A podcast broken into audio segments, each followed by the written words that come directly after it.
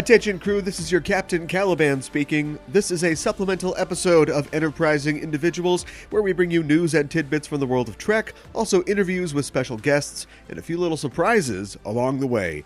And surprise, surprise, wow, life has a way of turning around on you real quick. Uh, just a few weeks ago, we were starting to think that eh, maybe a little more toilet paper might be in order, and now we're all essentially confined to our homes. I mean, I'm only ever at home anyway, so it's not that big of an inconvenience for me, but I hope that wherever you are, you're healthy and finding ways to preoccupy yourself. Before any of this even started, I was thinking about trying to get an immunologist on the show to talk about diseases in Star Trek, and now I'm thinking, yeah, I absolutely have to do that, so stay tuned for a possible future show about space diseases. This week, however, I wanted to continue a thread from my conversation with David Mack on last week's show. We talked about his D S nine episode, It's Only a Paper Moon, and the sometimes traumatic experiences of Starfleet personnel. I, I always wonder, as somebody who's seen a lot of military fiction, uh, but has never served myself, I always wonder how accurate Star Trek is at depicting the lives of a bunch of naval officers. I mean, not the getting kidnapped by a godlike being and forced to play Robin Hood stuff. I'm assuming that doesn't happen very often in the Navy. I'm talking about the ranks, the, the protocol, the day-to-day life of a serviceman or woman. Uh, something that we often forget is that everything that we see in Trek is filtered through the lives and experiences of people who have sworn to lay down their lives to protect the citizens of the Federation. It's like if you watch Hill Street Blues.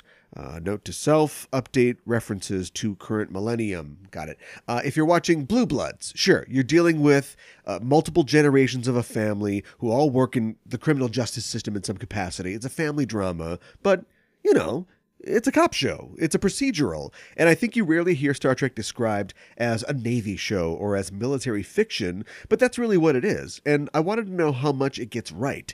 So I got in touch with Kenneth Tripp. Ken was one of the hosts of the Standard Orbit podcast, and he's currently the host of General Quarters, a podcast about veterans in their own words. Ken served for twenty-five years in the U S Navy and held the rank of Senior Chief Petty Officer. Hey, just like Chief O'Brien. As a high-ranking N C O with a long period of service, Ken has a unique and comprehensive perspective on military service and how it's presented in Star Trek. So please enjoy our talk. I had a lot of fun talking with Ken. And that's it for now. Picard Season one will be complete in the books by the time you hear this, so check out our Discoverage podcast for Picard recaps and discussion. You can find that in our usual show feed. We'll be back next week with more Enterprising Individuals. Stay home, but stay active and healthy. Wash them hands. And with that, let's get underway.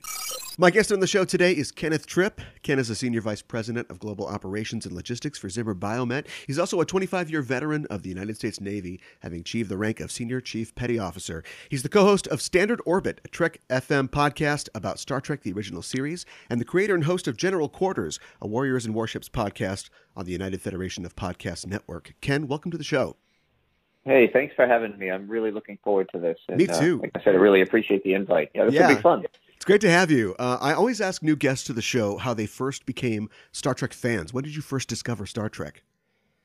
Well, I've been around a while. And yeah. uh, for me, I guess for me, you know, I, I grew up in the seventies uh, and was somewhat familiar with the show. But for me, it was uh, seeing Star Trek the Motion Picture. I think I was twelve or thirteen years old. I thought it was... Uh, Uh, which is a rarity among Star Trek fans. I thought it was one of the most incredible movies ever made. yeah. It was, uh, it, it pulled me in hard, and then I started really watching the show, and um, yeah, and became a, a big Star Trek fan from that point on. So that's that's where it started, and you know, I've had my ebbs and flows in terms of um, you know, watching all the different series and shows as life has gone on, but uh, it's it's always something you. It's like coming back to your your your, your hometown every. every so often. I, I really enjoy it, and all the different incarnations, you know? Yeah. I mean, it's funny. Uh, you're talking about the motion picture. Like, I mean, we didn't know what was coming, uh, but definitely at that time that, you know, that was a huge, ambitious picture. And uh, people say, you know, oh, it's one of the worst Star Trek films, but it's got a lot of great properties to it. Yeah, it, it's it's had a bit of a renaissance, I think. Uh, yeah. You know, they had the, the fortieth show, fortieth anniversary showing, and yeah. I brought some folks to it that hadn't seen it or whatnot, and um, it was it was the mixed the reviews coming out of it were kind of mixed, especially for a younger crowd. But you know, I I think that's that that's real true Star Trek. I, I think that. Uh, I, I know it was slow, and I get that, but um, yeah. just from being a very cerebral and and a, and what I thought was a damn clever plot, you know, took us yeah. a while to get there, but yeah, well, pretty clever. Yeah, and of course, just over the course of T O S films, uh, what we thought of Star Trek being uh, changed a lot from the motion picture to uh, number six or Generations. Absolutely, it did. Yeah, yeah, everything evolves, but yeah. I never thought that they got to that level of. Um, You know, a big, uh, I don't, I don't know what the right word was, you know, um, cinema blockbuster type of, it, it never had the feel of, you know, being inexpensive or, or whatnot. I thought the movies became like the T V shows. They were well done, yeah. but uh, they certainly didn't put the money and effort and time, uh, but they were all, you know, very effective nonetheless. Yeah. Uh, you've been one of the hosts of Standard Orbit podcast on Trek F M for the last few years. And is it true that Standard Orbit is retiring from active duty for the near future?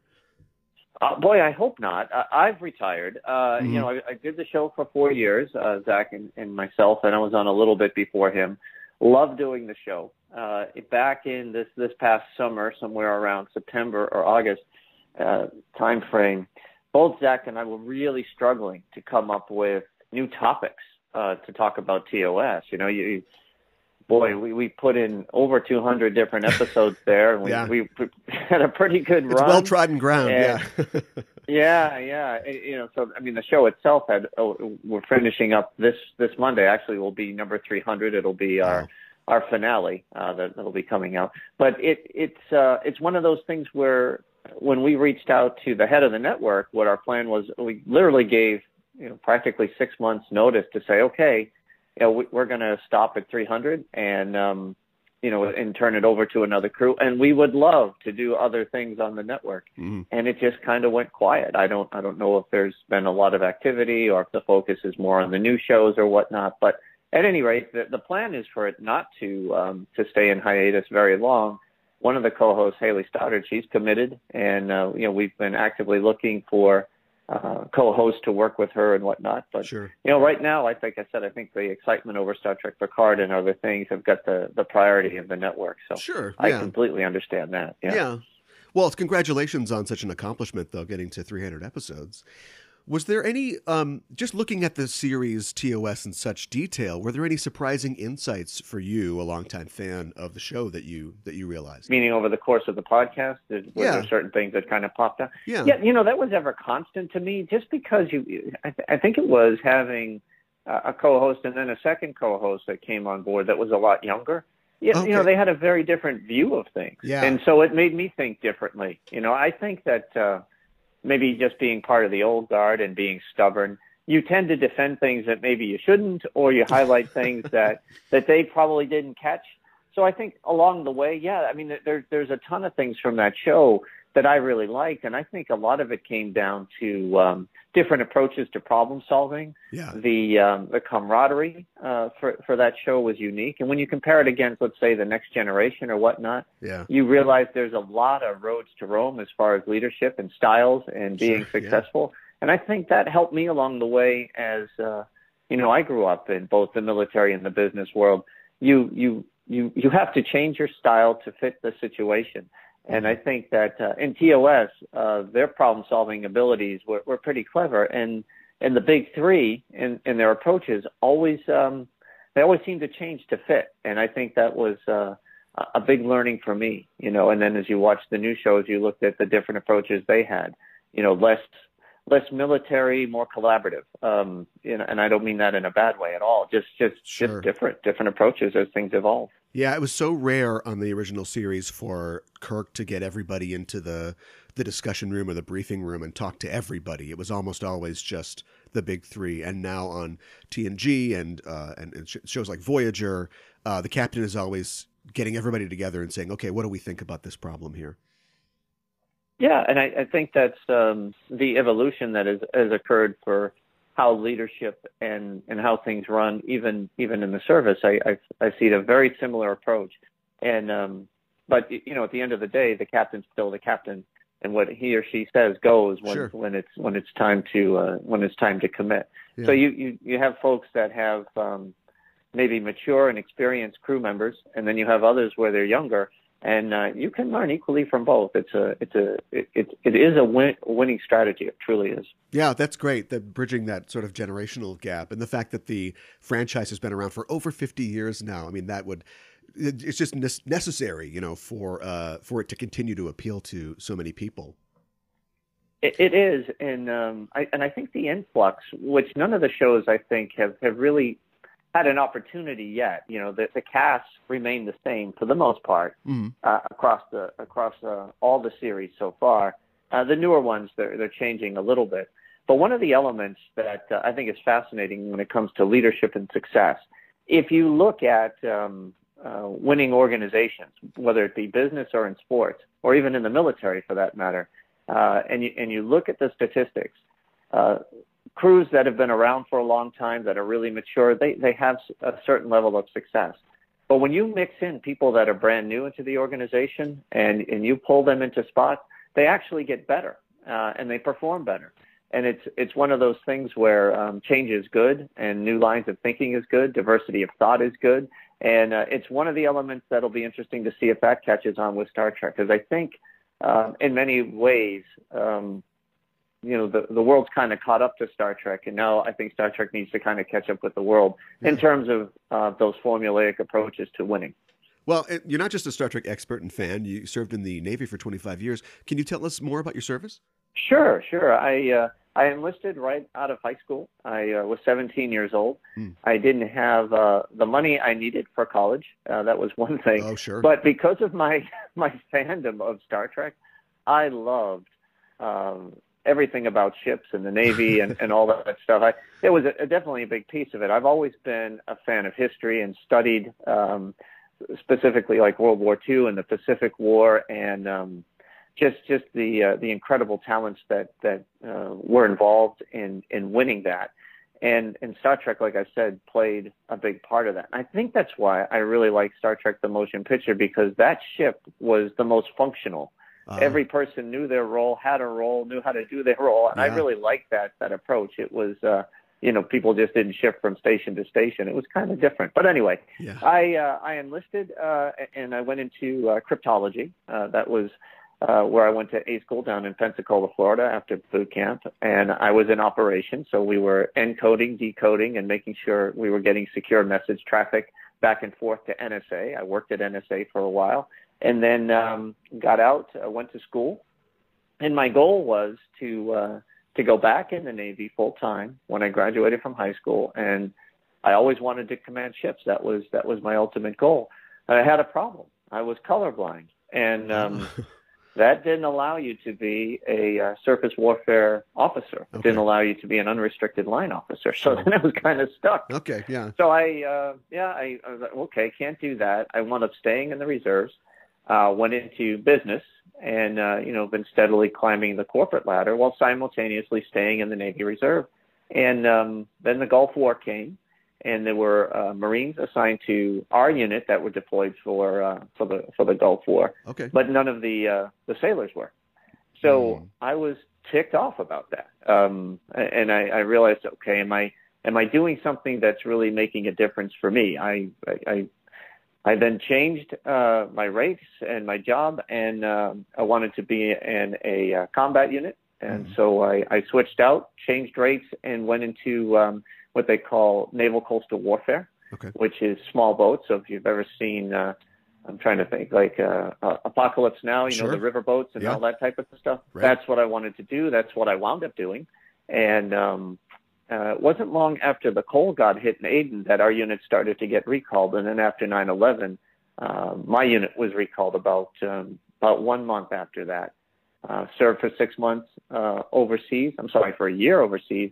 Then when we came back, um, was back for a couple of years. And then uh, we were we were redeployed back in two thousand four for another year. And um Uh, came back from that, was working down in uh, Little Creek, Virginia area as a command senior chief down there for Naval Coastal Warfare Squadron two five. And then uh, as as my business career started to um, started to accelerate and started getting higher and higher in, in our company, then um, I realized I, I couldn't keep going. I, mm-hmm. I decided twenty-five was enough. I had made it to senior chief. There was only one more rank to go. That was master chief. Right. I think I had a shot at it, but I uh, I pulled the plug at twenty-five, and uh, and I think it's worked out well because now um, you know on on the business side of things, uh, you know it, it's had a pretty good run, and uh, I'm I'm pretty happy where I'm at with the company now. So yeah, it was a it was it was a great experience though. I I feel like I got Uh, a lot more out of the Navy than I gave to the Navy, that's for sure. And uh, it is set up, uh, you know, for, for, for a pretty good, uh, for a pretty good run. I've, I've uh, been very, very happy. I, I miss it though. That's the only thing. Oh, okay. When you get out yeah. after a few years, you start getting itchy and, uh, at, uh, you know, you know what it's like being a guy too. At, at fifty-three, you you think you could do what you could do oh, at yeah, eighteen, sure. and you can't, but you still think you can. You right, know, but, right. Uh, that's the leading cause of injury in older men is thinking that they're younger men. Uh, that is true. Yes. Well, that's so that's that's a that's an amazing accomplishment, and it's it's so fascinating that uh, your love of Star Trek sort of uh, propelled you into that. And of course, uh, I'm sure you know. I'm sure viewers know that um, Star Trek and specifically Starfleet is based on the naval traditions of, of Earth's navies. Um, we'll get into detail in a, in a second, but just as an overview, how well, in your opinion, does Star Trek approximate the the experience in the world of the military? It does okay. It's um, it, you know the the traditions that you see aboard ship uh, for the most part. It mm-hmm. carries them accurately. Uh, you know, the Navy is unique amongst the armed services. Uh, you know, your officers you will always refer to as Mister uh, on the bridge and so forth versus their rank. You can call them by their rank or you can call them Mister. That's fine. Sure. Uh, but, you know, they, they capture that well. Uh, hierarchy's pretty accurate. I would say the biggest miss in Star Trek uh, is the fact that, you know, five or six officers do the job of what, you know, dozens of mostly enlisted people would do normally. Right. Yeah. And, um, you know, and, and I get it. I mean, it's a T V show where you have, you know, uh, uh, I guess lately, you know, six, seven main characters and they all have to have something to do. But I would say if it falls down anywhere, it's, uh, it's way too officer heavy. Uh, everybody seems, or the vast majority of everybody on the ship seems to be an officer versus, you know, right. they would only account for maybe twenty percent, maybe fifteen uh, right. on a on a real naval vessel. Yeah, even like the minor characters, like the minor rank and file characters are all ensigns or, or junior grade lieutenants, it seems like, on the shows. But like Chekhov isn't uh, isn't plunging toilets. I mean, there's got to be uh, enlisted personnel who are doing the day-to-day work on the ship.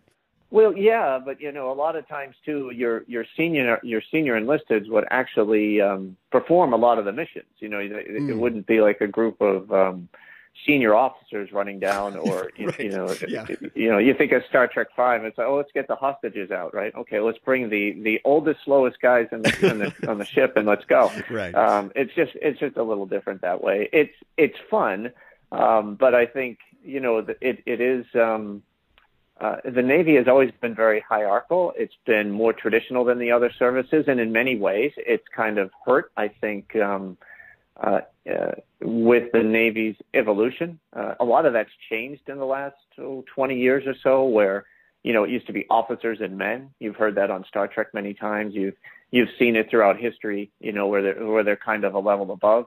Uh, and I would say it started to change a lot in the late nineties, where it was no longer officers and men. Sailors were sailors, you know, like mm. Marines were Marines, like soldiers were soldiers, and things started to evolve. Star Trek has not evolved, but because it's mostly officer centric, I guess it really doesn't need to. Yeah. Um, I think the T O S films did a lot to recenter the franchise on Um, the trappings of military tradition uh, and and, uh, and fiction, um, specifically uh, Star Treks two and six, which were written by Nicholas Meyer.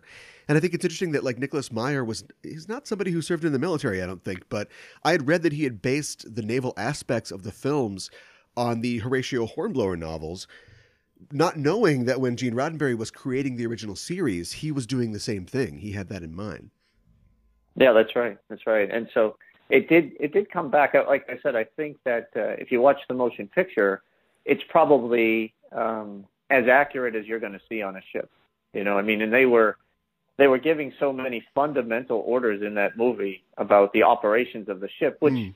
didn't really advance the plot, but if you're a guy or a person that really likes to see how things operate, sure, which, you know, doesn't do a lot for entertaining folks, but for me it did. Yeah. It was like, I was into it. You know? And then in the next movies, uh, you know, the, the uniforms looked uh, more military, let's say, and the protocols were there. But then the functionality all kind of came away, you know, much more blinking yeah. lights and people moving all around. And yeah, it wasn't yeah. really clear who did what. But yeah. it was, yeah, I, I do agree with you. Yes, I've heard him say both the Navy and the Coast Guard in space, so to speak. Yeah, yes. right. Yeah, yeah.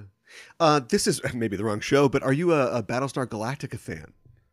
Huge. Yes, I, especially the new one. I um, I Can, think it's one of the best um, series ever made was yeah. the new Battlestar Galactica. Can yes. you verify the veracity of uh, the depiction of the military in that show? Far more accurate than Star Trek. Yeah. Uh, the rank structures are a little bit um, are a little bit back and forth, but when you consider that the um, the, the Navy and the Marines are under one department, which they are, yeah. and Marines serve on Navy vessels, then you could have, um, you know, colonels and majors intertwined with uh, commanders and ensigns or whatever. It, it's it's the same same pay grade and same authority, just mm-hmm. different titles. But okay. I thought Battlestar Galactica probably um, uh, was much more accurate as far as, as the structure and, and having that good mix of officer and enlisted and what people do, I think, was uh, yeah, it yeah. was very well done. Yeah. Yeah, mm-hmm. and, and you don't have a Adama, uh, you know, beaming down to the planet or whatever when there's a problem. They uh, they sort of push that off onto characters like Starbuck, who is uh, a pilot, you know, is uh, operates a yeah. Viper, but then some, like they have a hostage situation and suddenly she's a commando. So there's a little bit of moving around in roles, it seems, there too. A, a little bit, but the, you know, they did have Marines, which that's, I thought yeah, was interesting. True. Yeah, and uh, and the folks getting, you know, because the. Um, You know, the, the air arm of the Navy, especially with carriers, uh, you know, a lot of them are the tip of the spear. So, you know, the, the pilots, which are officers, they are the ones doing the actual fighting. And that's what makes it unique, I think. Mm-hmm. But uh, I think that, yeah, they, they really did capture everything in that series, I thought, really, really well. They had that right mix. Um, and I thought it was interesting, too, with the ship being decommissioned, how the discipline had kind of fallen down. Yeah, yeah. Adama being very aware of it and tolerating stuff because he was on the way out or retiring or whatnot. But yeah, uh, yeah. Uh, it was it was pretty quick how they all had to, to snap back into the game, you know? Yeah. I know that in the world of Star Trek and Starfleet, uh, there are different classes of ships who nominally have uh, a function or, or a particular set of functions that they can accomplish. But with the variability and the adaptability of Starfleet technology, and also just we're spoiled for choice as um, viewers because we're seeing like the best ships, you know, the Enterprise is, is the Galaxy class, the flagship.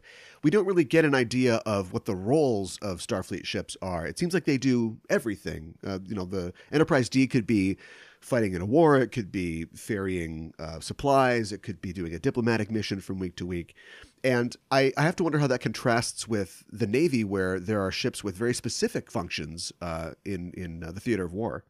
Yeah, I, I, that, that's a great question. And, and um, when you think about it, uh, what you said is, is absolutely true. And I think there are certain types of ships uh, that are used to influence and uh, are, and are used for, for diplomacy and rescue missions and things along those lines, right? If you think about right. a capital ship like an aircraft carrier, mm-hmm. uh, being able to get to any spot quickly uh, and as well as hold diplomatic functions, uh, they do it. They're they're massive. That's for sure. Yeah. Uh, like, you know, like the Enterprise D and, and so forth. But, you know, in a time of peace, which is, you know, it's amazing when I think about how long um, you know, we've been in kind of a quasi-war for, for twenty years in the U S. It's just, sure. it's just remarkable. Yeah. But prior to that time, uh, you know, U S uh, ships, they make port-of-call visits all the time to, to different countries. They show the flag.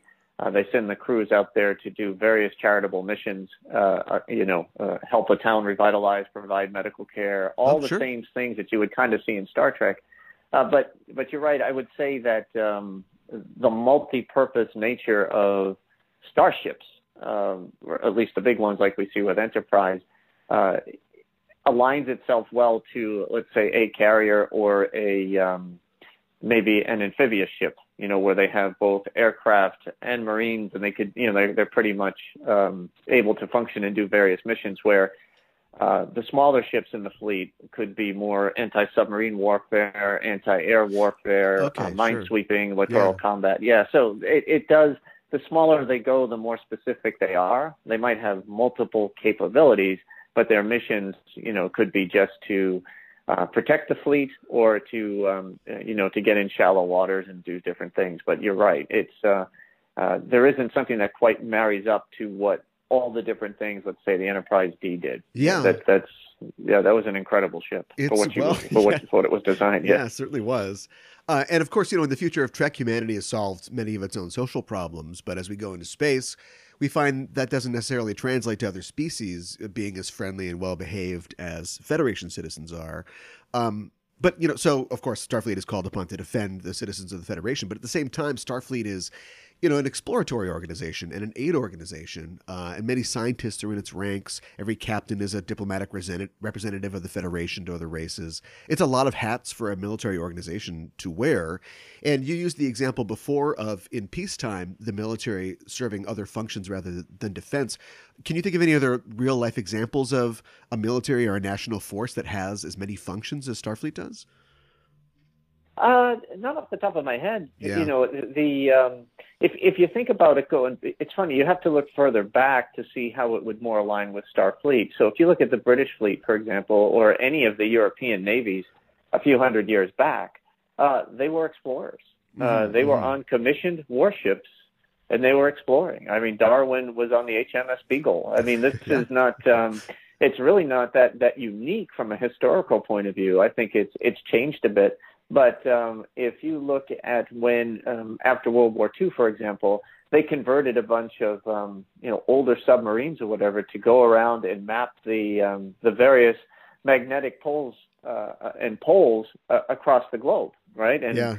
they were they had no weapons or anything, but it was it was military, and they and they were doing, um, you know, performing scientific missions, and they still do. I, I think that uh, when you have um, NOAA and other uh, and other agencies now, uh, the military probably doesn't do it as much, but they do work closely together. And I think, you know, when you're um, uh, when you're when you're still kind of in that that, that combat mode, uh, the mind shift doesn't change. So you always have to be ready for defense. That's your number one mission. Right. Um, but they can do a lot of things, and uh, I think that's what makes the Navy so important. Yeah, uh, especially in peacetime, because it's been since World War Two that we've actually had a surface engagement, if you think about it. So yeah. it's uh, yeah, it's it's it's very it, the world is evolving, and so is the service.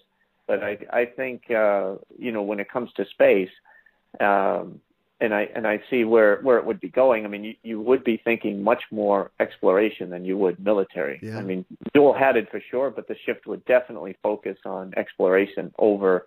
over the military missions, I believe. Yeah, that's a great uh, example of of connecting back to the days of, you know, the, the Royal Navy. And I think that was definitely intended. I mean, presumably there's an entire Federation diplomatic corps. There's a science establishment that does the extended work of science and diplomacy. But the starships are like the tip of the spear for uh, intergalactic relations. You know, week to week, Captain Kirk might be supplying colonists. He's stopping a war. He's resolving trade disputes. He has to kind of do it all. That's right. And, um, you know, they, they put a lot more, let's say, on the captain of a ship to have this skill set uh, than, mm-hmm. than you would uh, in today's world. Uh, I do think that, um, you know, you do have a lot of military attachés who will go to embassies and they'll work on their Uh, their diplomacy and whatnot, but uh, I use that Captain Kirk line all the time. I'm not a diplomat, I'm a soldier. I use it in my office all the time because I can't play politics. I suck at it, but I, uh, I, I, you know, that's probably why I'm in operations, because it's our job to get things done. I'm not here to, to have a have a pleasant conversation with somebody on sure. and debating folks. Sure. You know, we, we we have to we have to keep moving forward. But yes. yeah, it's they definitely have a unique skill set, and um, you know, you you think about the the famous explorers in history.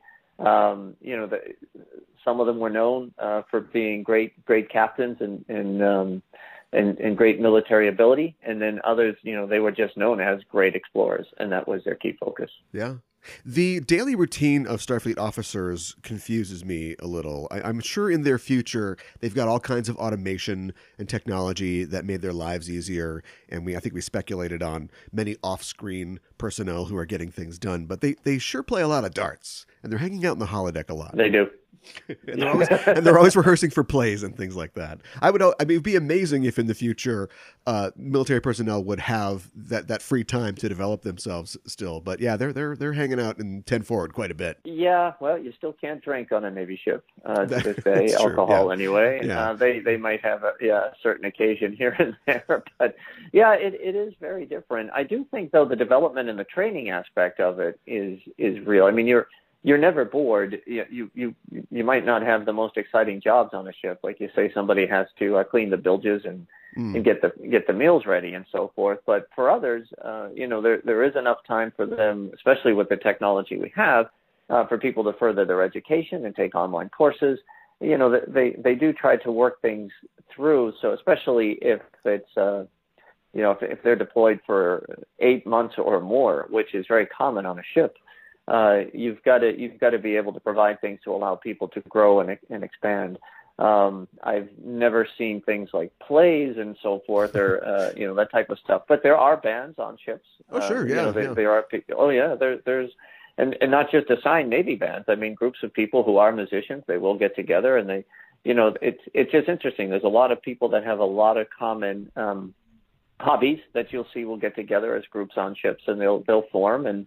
You know, they'll they'll put on different things for folks. So there are little bits and trinkets that you see uh, in in Star Trek that uh, are accurate, I think, amongst even today's fleet. But it's it certainly isn't. Um, yeah, I, I yeah I don't think there's a lot of people rehearsing Shakespeare and things along those lines. Um, you never know. You know, are playing music loud enough so that the uh, the windows are rocking. But uh, yeah, it's right, uh, right.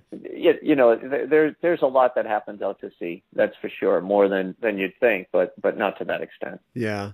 Well, if the captain wants to play his music loud, I think that he's allowed to do that. He's probably the one person, or she is. Yeah, absolutely. Sure. Uh, Starfleet has a list of general orders for their organization. I don't think they've ever confirmed what they all are, which is probably smart for a T V show to give yourself some wiggle room in the rules. But viewers are probably familiar with General Order one, uh, or the Prime Directive, or maybe General Order seven, which forbids any vessel from visiting the planet Talos four, which is a very specific thing to put in your big list of commandments. Uh, but we never, sure really, we never really see a full Starfleet Code of Military Justice, uh, assuming there is one on the show. I, I could have sworn on some, one of the episodes there that they called it that. Okay, uh, the Uniform Code of Starfleet Regulations. I, I thought I remember hearing something. So they, they do align with that, I think, a bit. I think in the in in court martial, perhaps, and then even okay. uh, in Measure of a Man, they kind of hint uh, that there is, you know, a, a well, I mean, there's two things in the, in the you know, there's naval regulations, um, hundreds and hundreds, um, sure, and, sure. and anybody says that they've memorized them all, I'd call them out because that's why we have attorneys.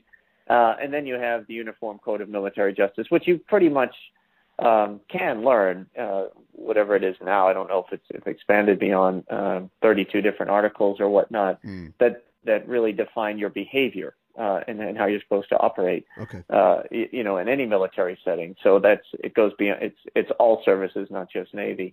So they, it, you're right. The um, the order, the, the general orders that they have out there, or Starfleet regulations. I think Starfleet regulations and naval regulations are probably pretty similar. Yeah, probably. yeah, I'd imagine. I don't think that we ever see any Starfleet member uh, take an oath of enlistment or office. Uh, like real-world uh, military personnel, uh, which I think is surprising because I'd have to imagine there is one. And I think, you know, it's very important. Starfleet is a military organization, but it's got, uh, as the Federation does, such aspirational uh, scientific and diplomatic ideals. Like, I would like to hear what the um, the oath of office would be for a Starfleet uh, officer.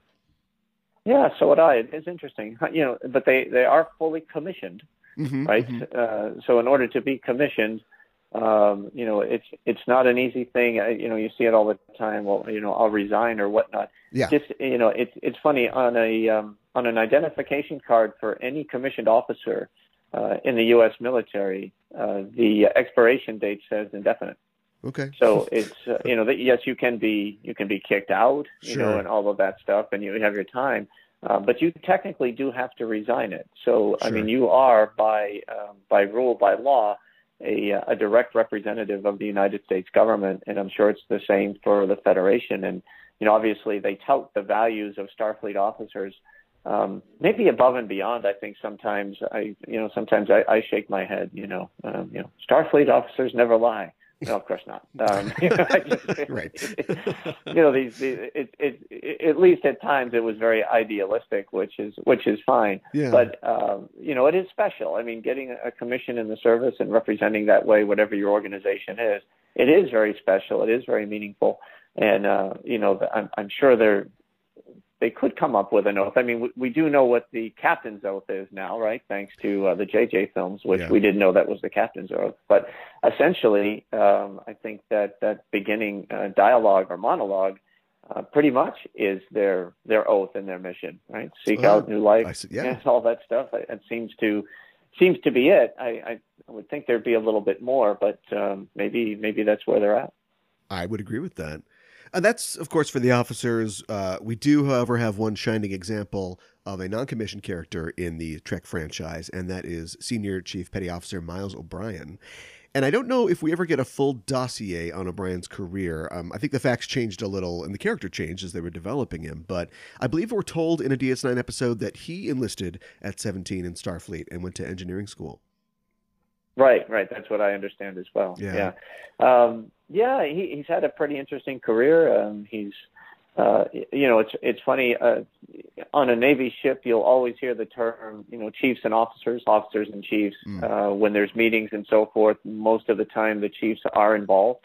Um, there's there's two separate sections of a ship. So there's the ward room where the officers eat. There's the chief's mess where the chiefs meet and gather, and then there's uh, the galley uh, where the crew goes.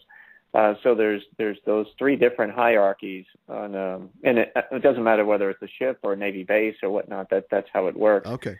Uh, and and uh, what's different about a Navy chief versus, let's say, a senior non-commissioned officer um, in in the other services is that by by rule and by creed, a Navy chief's job is to train junior sailors and junior officers. Mm-hmm. That is their job. Mm-hmm. So it's uh, it's a pretty cool and very unique position in any military, uh, being a chief. So on a on a ship, a starship, uh, once you hit chief, I think it's very similar to to the Navy. Uh, everything kind of changes. Um, your, your uniform changes, your responsibilities change, hmm. uh, and you know it's not uncommon for you know chiefs to be in what would might be a, a traditional officer role, depending on the size of the ship, hmm. uh, and. Um, You know, and they're and they're used flexibly uh, across the board. So, you know, I think my, uh, O'Brien, when he went to to Deep Space Nine, was chief of operations. Mm-hmm. Um, he was uh, operations officer aboard a ship, right, uh, for a while too, as we found out. So he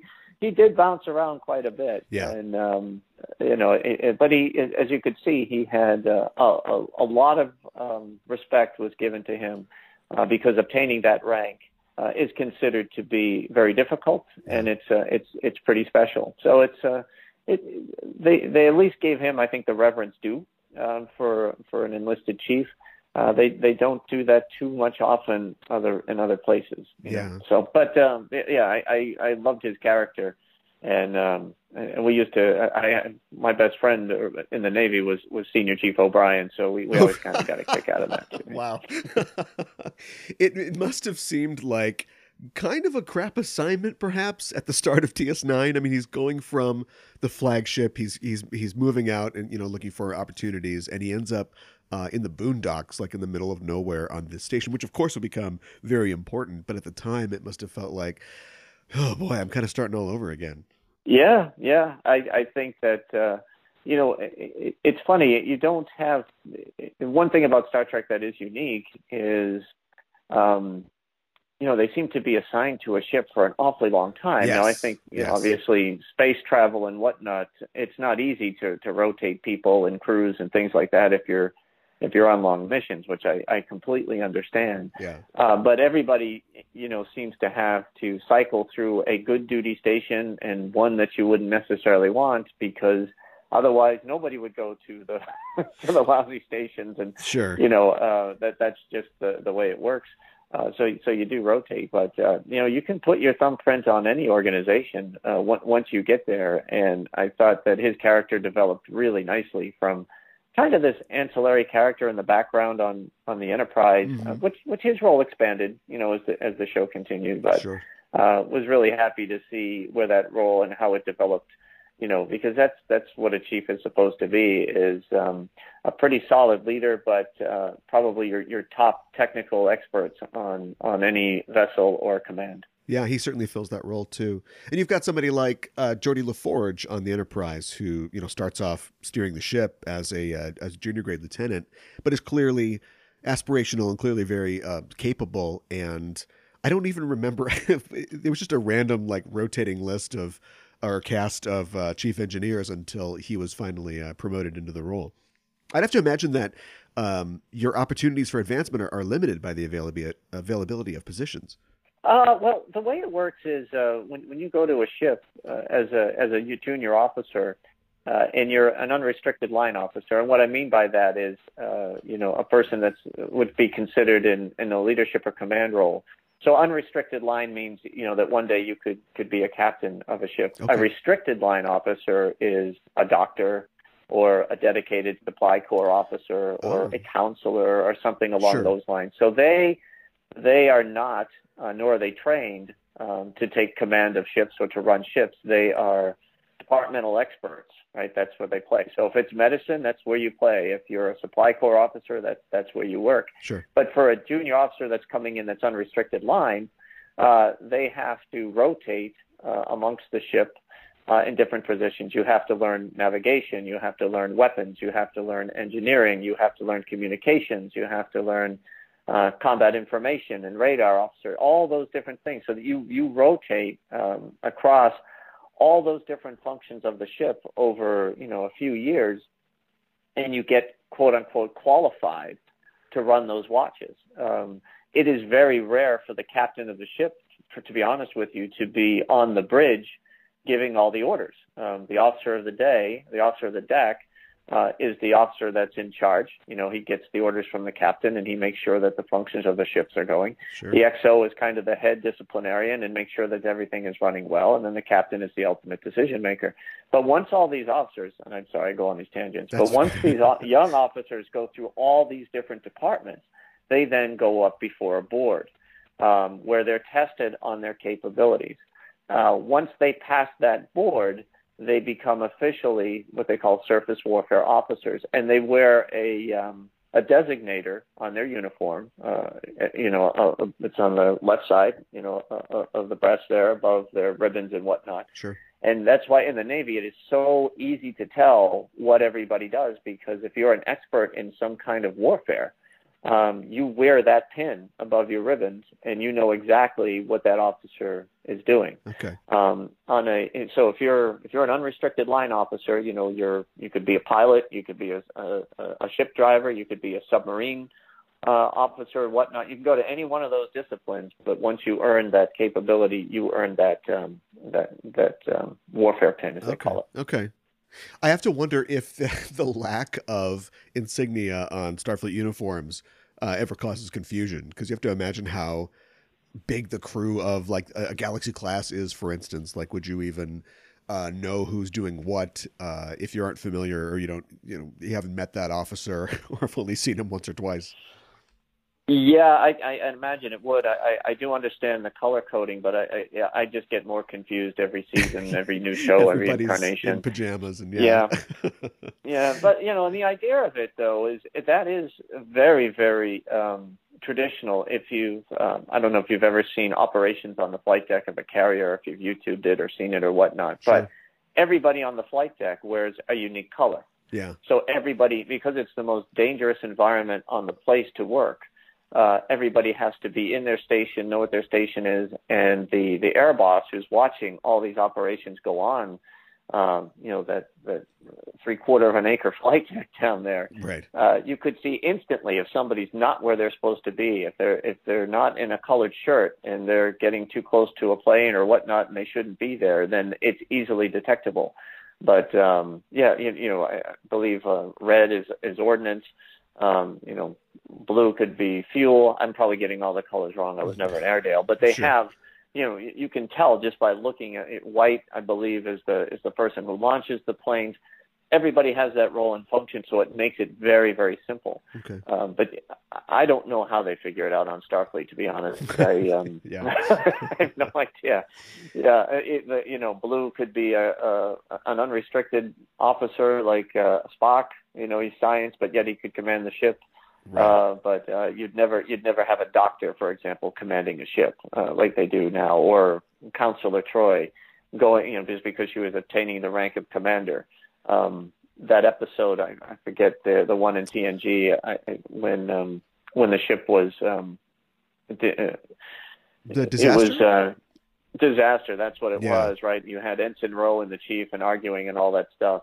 Uh, Counselor Troy would not have been in charge. It would have been Ensign Rowe, and uh, leaning heavily on the chief's advice if that was real world. Sure. Okay. Interesting. And then, so later on, when she, after that experience, she decides to get, you know, her sort of bridge certification and uh, and get a, try to get a promotion to commander. Um, I know it's like Star Trek, but is that sort of realistic? Could an officer do something like that? They they could, young enough in their career, you could switch. Sure. You know, if you were a um, if you went through the Supply Corps and you know you, you went through all that training and accounting and logistics and supply chain and all that, and you decide you want to um, become a surface warfare officer, you would have to apply. Yeah. And um, you know, and if you if you met the qualifications, so like me, if you weren't, you know, a lot of those folks wind up there because they're colorblind. Right? Like okay, me, sure. I just decided uh, not to get my commission.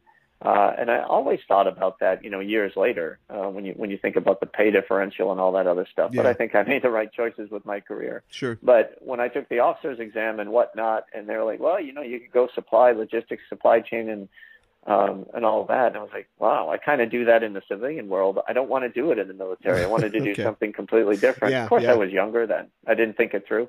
But um, yeah, you you can you can you can switch. But I think as you get more senior. Uh, I, I would say probably if you get to lieutenant, you're probably locked in. I'm not one hundred percent sure, mm. um, but that, that's that's what happens a lot of times is, you know, you get down a career path and then it's tough to break in. Um, it's very tough to um, to be uh, a surface warfare officer to begin with, to, to kind of swap over. Mm. They're kind of known in the military for eating their young. They're very, very tough on each other when they're very young and getting their qualifications. Uh, and it can be very political. Uh, so a lot of people really don't even want that world, but it's it's a tough world to get into. It probably probably take a little more than a couple sessions in the holodeck to, to get that.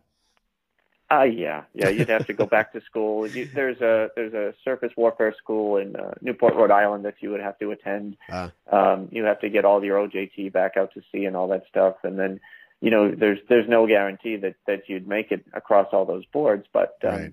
I don't want to make it sound like it's, you know, super elite or anything. It's not, but it is difficult. And just like all things, it's tougher to do as you get older. Oh, for sure. Yeah. Uh, everybody knows that O'Brien must suffer. Uh, as a character, we see him end up in some of the worst situations uh, that a Space Navy guy can get up to. And we specifically see him struggling with a P T S D in an episode like The Wounded, and with depression and suicidal thoughts in Hard Time, the D S nine episode. And we know that since the T N G era, Federation ships, at least Galaxy-class ones, have a counseling department that the crew has access to. But we don't often see personnel taking advantage of it on screen. And I know in our own world, counseling for members of the military is recognized as an important issue, uh, helping them deal with uh, mental health issues. It is, and it's uh, it's become much more acute. Uh, I would say over the last twenty years, mm-hmm. the um, the focus on, on, on mental health and uh, ensuring the crew is getting the, um, the the attention and the focus they need yeah. uh, is critical. I, I don't find it's it's not quite like you'd see in Star Trek uh, unless you're on a pretty large ship, yeah, right? So yeah. I think a Galaxy class has a thousand people. You know, it's hard to believe, but uh, the older aircraft carriers still have upwards of six thousand people on board. Wow! So they, yeah, and and so they do have um, you know those kinds of medical services and those opportunities. What they do in smaller ships or in units like mine is they. They'll send folks to school. Um, uh, for instance, for a few years there, I was what they called the um, uh, the DAPA, the, the Drug and Alcohol Prevention uh, Administrator. And so, if, if somebody had a problem, you know, or noticed that somebody had a had a problem with drinking or whatnot, you know, we were trained on you know how to address it, how to find them help, all that other stuff. We weren't psychologists. as much as we were identifying the problem, talking to the individual, and then making recommendations up to, um, you know, a physician okay. or a counselor that this person needs help. Uh, but, you know, you have those people in the middle uh, in all units and on all smaller ships anyway mm-hmm. uh, that watch out for that. Uh, you know, our corpsmen, our, our medical folks, um, they are, there is nothing, and it's, I think it's it's a big miss in Star Trek. Um, I really do, uh, because the, the the folks that um, actually go on missions and um, and do uh, you know, the corpsmen in the group that, that that deploy with the Marines, that deploy on ships or whatnot, they are so highly trained and incredible. They are not doctors by any means, but my goodness, are they talented and and can do wonders for folks. And that really isn't an element that you see at Star Trek at all. It's kind of like that that, that doesn't exist. Yeah. You know, they have doctors and nurses, but no corpsmen. Yeah. Uh, and and to me, uh, you know, those folks, they do a lot of that too. So they'll they'll go through quite a lot more training. Um, like I said, they're they're so well rounded, not only on the medical side but on the mental health side. Yeah. Uh, it, it's amazing what some of these uh, corpsmen chiefs uh, and senior enlisted folks can do. They they are very very talented people. I think that. Treatment for obviously, you know, P S D, uh, P T S D would be a big one. Um, we see how deeply everyone's sure. affected, you know, during the Dominion War. Also, just being out in the middle of space, you know, with just a couple people, being alone would, would be something that I think people would have sure. to deal with. You know, something that we don't tend to see on screen uh, is Starfleet personnel readjusting to civilian life. Uh, you know, we don't actually see a lot of civilian life in the franchise period because um, the show's set in a military environment, but. And as you mentioned before, nobody ever seems to retire or muster out or anything like that. They're just on these ships forever. uh, I'd have to imagine yeah. it would be hard to get home and remind yourself that you, you don't have to worry about getting turned into a crystal or being attacked by a neural parasite or something like that. Well, you know, that's, that, that's interesting you say that. There, there's a couple of things that, that go on today, which, which was fascinating to me to, to kind of learn and study and, and even address. Was that, uh, you know, there there are folks out there that um, once they deploy, they they constantly want to keep deploying. Okay. Um, it, it's not all that uncommon, and there's different reasons for it, uh, for, especially for folks that uh, are in the reserves or, or others that are constantly looking for that adrenaline rush. Um, it's very, very hard because uh, what you just said actually aligns brilliantly if you think about it. You know, as a as a fairly young kid, um, or even any age for that matter, um, the accountability and responsibility that you have uh, when you're deployed is tenfold most anything you're going to find in the civilian world. You know, I, let's take first responders and police officers and all that. You know, yeah. there's there's that. I don't want to, you know, I don't want to say that they don't deal with incredible things they sure. do. Yeah. Um, but uh, but for the most part, you know, if if you're a, a postal worker, for example, and or um, you know, a mechanic or whatnot, and the next thing you know, you're in charge of, you know, millions of dollars worth of equipment, uh, a yeah. company, or you know, a, a detachment of boats or whatever it is. Um, there's nothing that really equates to that in the civilian world. And so what we started to see was people constantly, uh, and these are people that have families, kids or whatnot, um, become addicted to, to the deployment aspect of it because um, their own self-worth seems to go up, you know, tenfold. Hmm. You know, a lot of it's in, in their heads, but it's, it's an incredible issue that we started to see. I was, I was speaking one time to, he was an admiral. Um, he was a um, he was a medical doctor, uh, and and uh, and it was it was actually a question that I had because I started seeing people from my own units deploy with other units, and I kept saying this cannot be healthy. But the military wasn't doing much to stop it at the time because they needed the people to keep going. Yeah. Um, and it, what it turns out to be is the lack of assistance for, or at the time anyway, or acknowledgement that uh, it isn't just P T S D, which Uh, you know, people that are dealing with the stresses from what they've seen and what they've dealt with and that loneliness because you can't find people that can relate to it. They're just, yeah. you know, it's less than one percent of the population of the U S has ever served in the service. Yeah. So think about that, right? I mean, it's, it's tough to find folks uh, that can relate. And even out of that one percent, it's even a, a much smaller percent that have actually been involved in combat. And it doesn't necessarily have to be combat either. I mean, you know, there are horrific accidents that occur in training and things that you would never or very rarely see uh, in the civilian world I have to deal with. Mm. So I think um, it's it's it's an acute issue, and uh, the suicide rates, you know, it's twenty-two per day. Wow. In the United States, twenty-two veterans a day kill themselves. And, uh, you know, it's, it's, so we're talking about this very, very heavy subject, but when you, when you move that over into the Star Trek realm, I think there's a couple of things that, uh, I guess in my head canon, um, that they would have to do before they would ever deploy on a starship. Uh, so in today's Navy, if you wanted to serve aboard a submarine, there is a, a, a huge battery of psychological testing and schooling that you have to go through. Okay. Before they would let you serve on a submarine. Interesting. Uh, because you're, you know, they they say it's a three hundred uh, foot sewer pipe that sinks on purpose. Yes. Right. And dealing with that psychologically, that's tough. I mean, yeah. you're you you're definitely going to be in some real small spaces. Um, your survivability rate, if something goes wrong, is pretty low. Um, you know, fortunately, they're engineered almost to perfection. You know, yeah. accidents still happen, but it's it's incredible when you think of the accident rate and how, how low it is. Um, but but dealing with that um, and and and being cut off. I mean, literally in a submarine, you are cut off. Yeah. You know, for months at a time, uh, and and so it takes um, you know special characteristics, and and people have to be really t- trained well, and they have to have the right um, mindset and psyche to deal with it. And that's how I kind of always had it in my head for folks in Starfleet, mm-hmm. uh, that they have to go through, um, you know, a lot of batteries of tests to understand, uh, you know, it doesn't matter how big that ship is. It gets very small in about two weeks. Yeah, yeah, right. you, you, you are Holodex really or no, limited. Yeah. Holodex or no.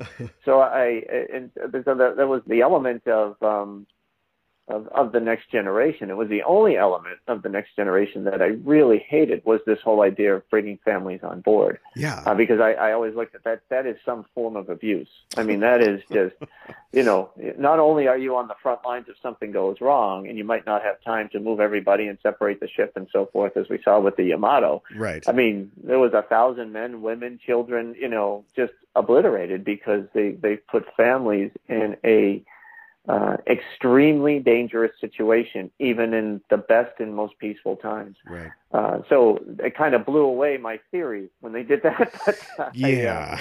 I, I would assume that, that that's what a lot of the training in the academy is about, is just understanding what the rigors of space are. And, and you you see it in Star Trek Beyond. You you really start to see, yeah. you know, the crew, the people, that it's it's getting to them. They've been gone far too long. They needed a break. And um Uh, I think that made that extremely realistic. Yeah, other than the oversight of having families on a, a Galaxy-class ship, hopefully in the future, um, the awareness of issues like that is so high, and the amount of tools and therapies available to uh, to Federation counselors would be robust enough that, that we can get that number uh, way, way down. Yeah, I, I think that the, the concept at first, when I said, you know, a counselor on a ship or whatever, and you're, you're thinking of, of the bravado and all this stuff of serving and, and whatnot, you know, to me at first it's like, well, this is a, why are they going in this direction? But the more you think about it, you realize how important Uh, it would be yeah. to have trained counselor, counselors actually on a ship yeah, versus right. just one right. uh, in, in dealing with it. Yeah, it actually makes an awful lot of sense. Um, uh, but just like in, in the real fleet, where you do have doctors and counselors and all that stuff, I don't think you'd ever, ever once see them on the bridge. Yeah. Well, yeah, that's true. They had a lot of seats they had to fill there on the, on the Enterprise D bridge. Um, I'm su- it was comfortable. Yeah, sure. They're nice seats, too.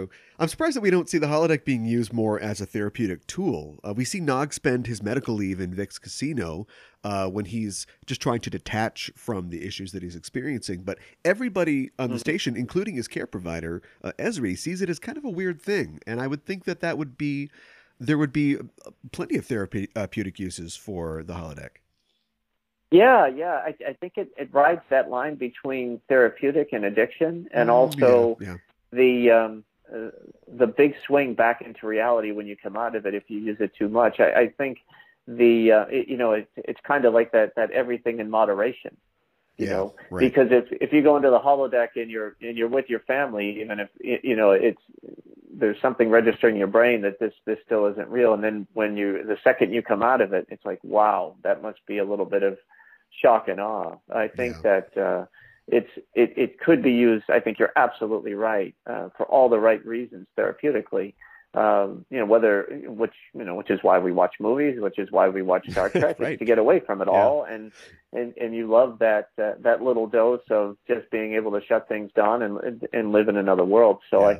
I, I do believe that the, the holodeck in many ways is the is the movie theater and T V show of the future. yeah, they're uh, having you just you don't see it. yeah. yeah, they're having movie night on the N X oh one. Yeah. Oh yeah, yeah. I'd be I'd be watching The Office in there all the time. Yeah, yeah. right. yeah, they never watch T V shows. Yeah. Um, I uh, because we spend so much time in Starfleet in the military in uh, these Trek shows, uh, we don't often see civilian life, uh, at least not Federation civilians. And that's changing now with shows like Star Trek Picard, but I wonder about the relationship between Starfleet and the Federation citizenry in the future. You know, we see in Star Trek two, uh, in the twenty-third century, that Carol and David Marcus, uh, who are civilian scientists, are very concerned about their work being appropriated by the military. Um, this is, of course, in the more kind of frontier T O S era. And we see the concerns of Earth citizens Uh, about being having Federation officers on the streets uh, in the D S nine episodes Homefront and Paradise Lost, when Admiral Leighton is, is doing his uh, attempted coup thing. But other than that, there we don't see a lot of interaction between um, the populace and, and military uh, personnel. And I'm wondering if the distrust of the military that the Marcuses feel would exist still in the in the twenty-fourth century. It's a, it's a, it's a fair question. It's, you know, because um, Star Trek kind of pivots between Uh, exploration and military, mm-hmm. you know, I think that uh, the respect for folks in Starfleet, you would think, would be pretty high. Yeah. Um, I think it's when the mission changes that, that people get a, a little nervous. But, you know, it, it's funny. It's, um, you know, if, if you think about it, in the sixties and seventies, and, and even when I enlisted in the early eighties, uh, there wasn't a lot of love given to the military at all. In yeah. fact, uh, when I was on leave, Uh, especially in Pensacola and other areas, which were more military friendly than others, a military town or whatever. Right. They still were like, you can't wear your uniform outside the base. Huh. I mean, they were actively, they told you not to do it.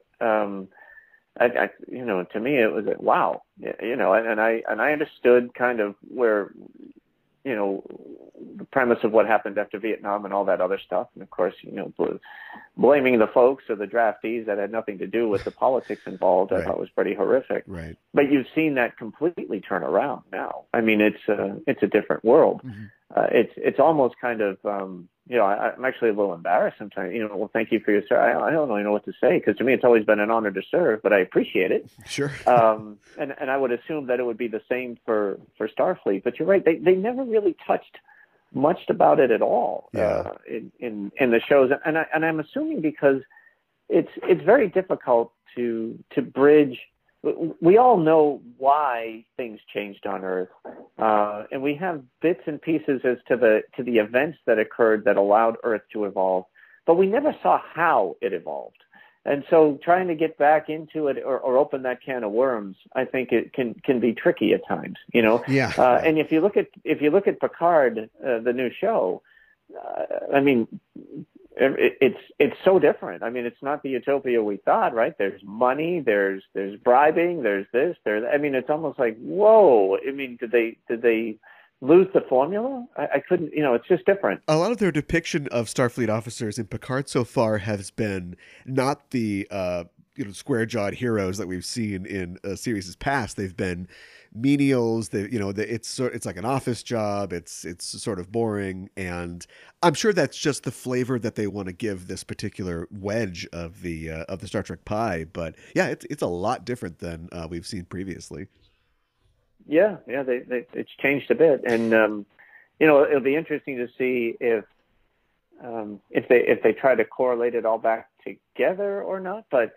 Um, You know, but obviously, I think that uh, when you when you think of kids, uh, you, you think of the Wesley character, and of course, his dad was an officer, his, yeah. his mother's an officer, or whatever. Yeah. But I mean, he just thinks being a Starfleet officer is it, and so you know, uh, and it, it's very elite and it's very difficult to obtain. So they make you think, you know, I mean, he's he's a childhood genius and doesn't pass the first test. And it's like, so is everybody, you know, smarter than Wesley that got into the service? Right, it's crazy. Right. Yeah. Um, but it's, but I'm just saying from an elite point of view, it's considered a pretty big deal. So I guess there's a, a fair amount of reverence for, for Starfleet and for what they do. And, you know, even when, um, you know, they, they, they were talking about interview before the Picard interview and they run through his biography. You know, he was pretty well known and pretty famous. You get the same gist.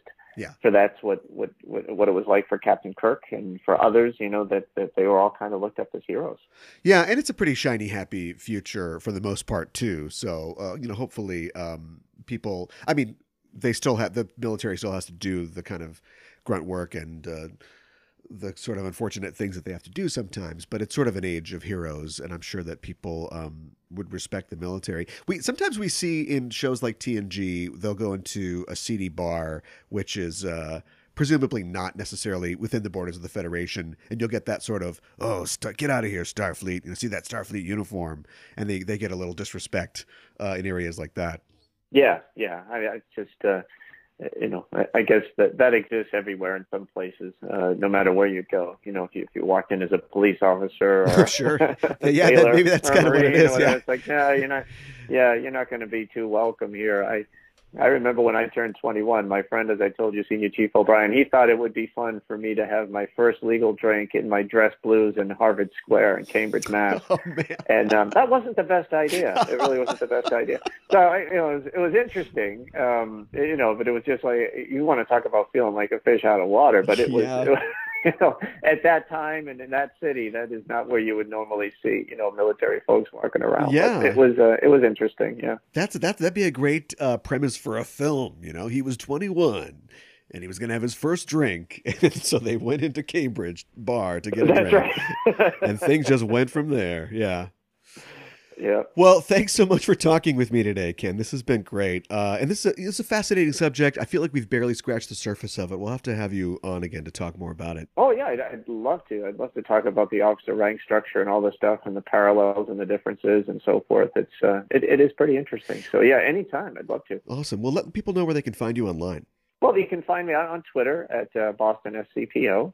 Uh, I, you know, as, as you mentioned at the beginning, and thank you for that very nice introduction, by the way, that was incredibly oh, wow. thorough. Um, yeah, I'm still podcasting. I, I kind of switched over to, you know, just talking about veterans and veterans' experiences and giving them uh, a voice out there to tell their stories. And this is uh, General Quarters. Uh, General Quarters. Yeah, yeah, General Quarters. It, it was uh, something I, I started a, a little over a year and a half ago, and my, my work-life balance has just been completely out of balance.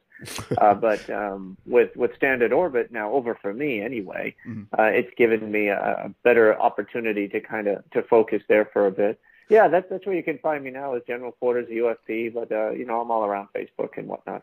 All right. Well, thanks again. Oh, my pleasure. Thanks again for having me. I really enjoyed it.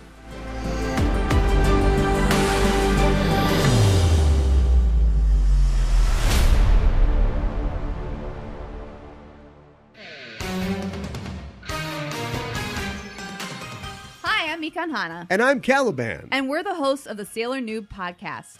I'm the expert. And I'm the noob. You're talking into the wrong end of the microphone.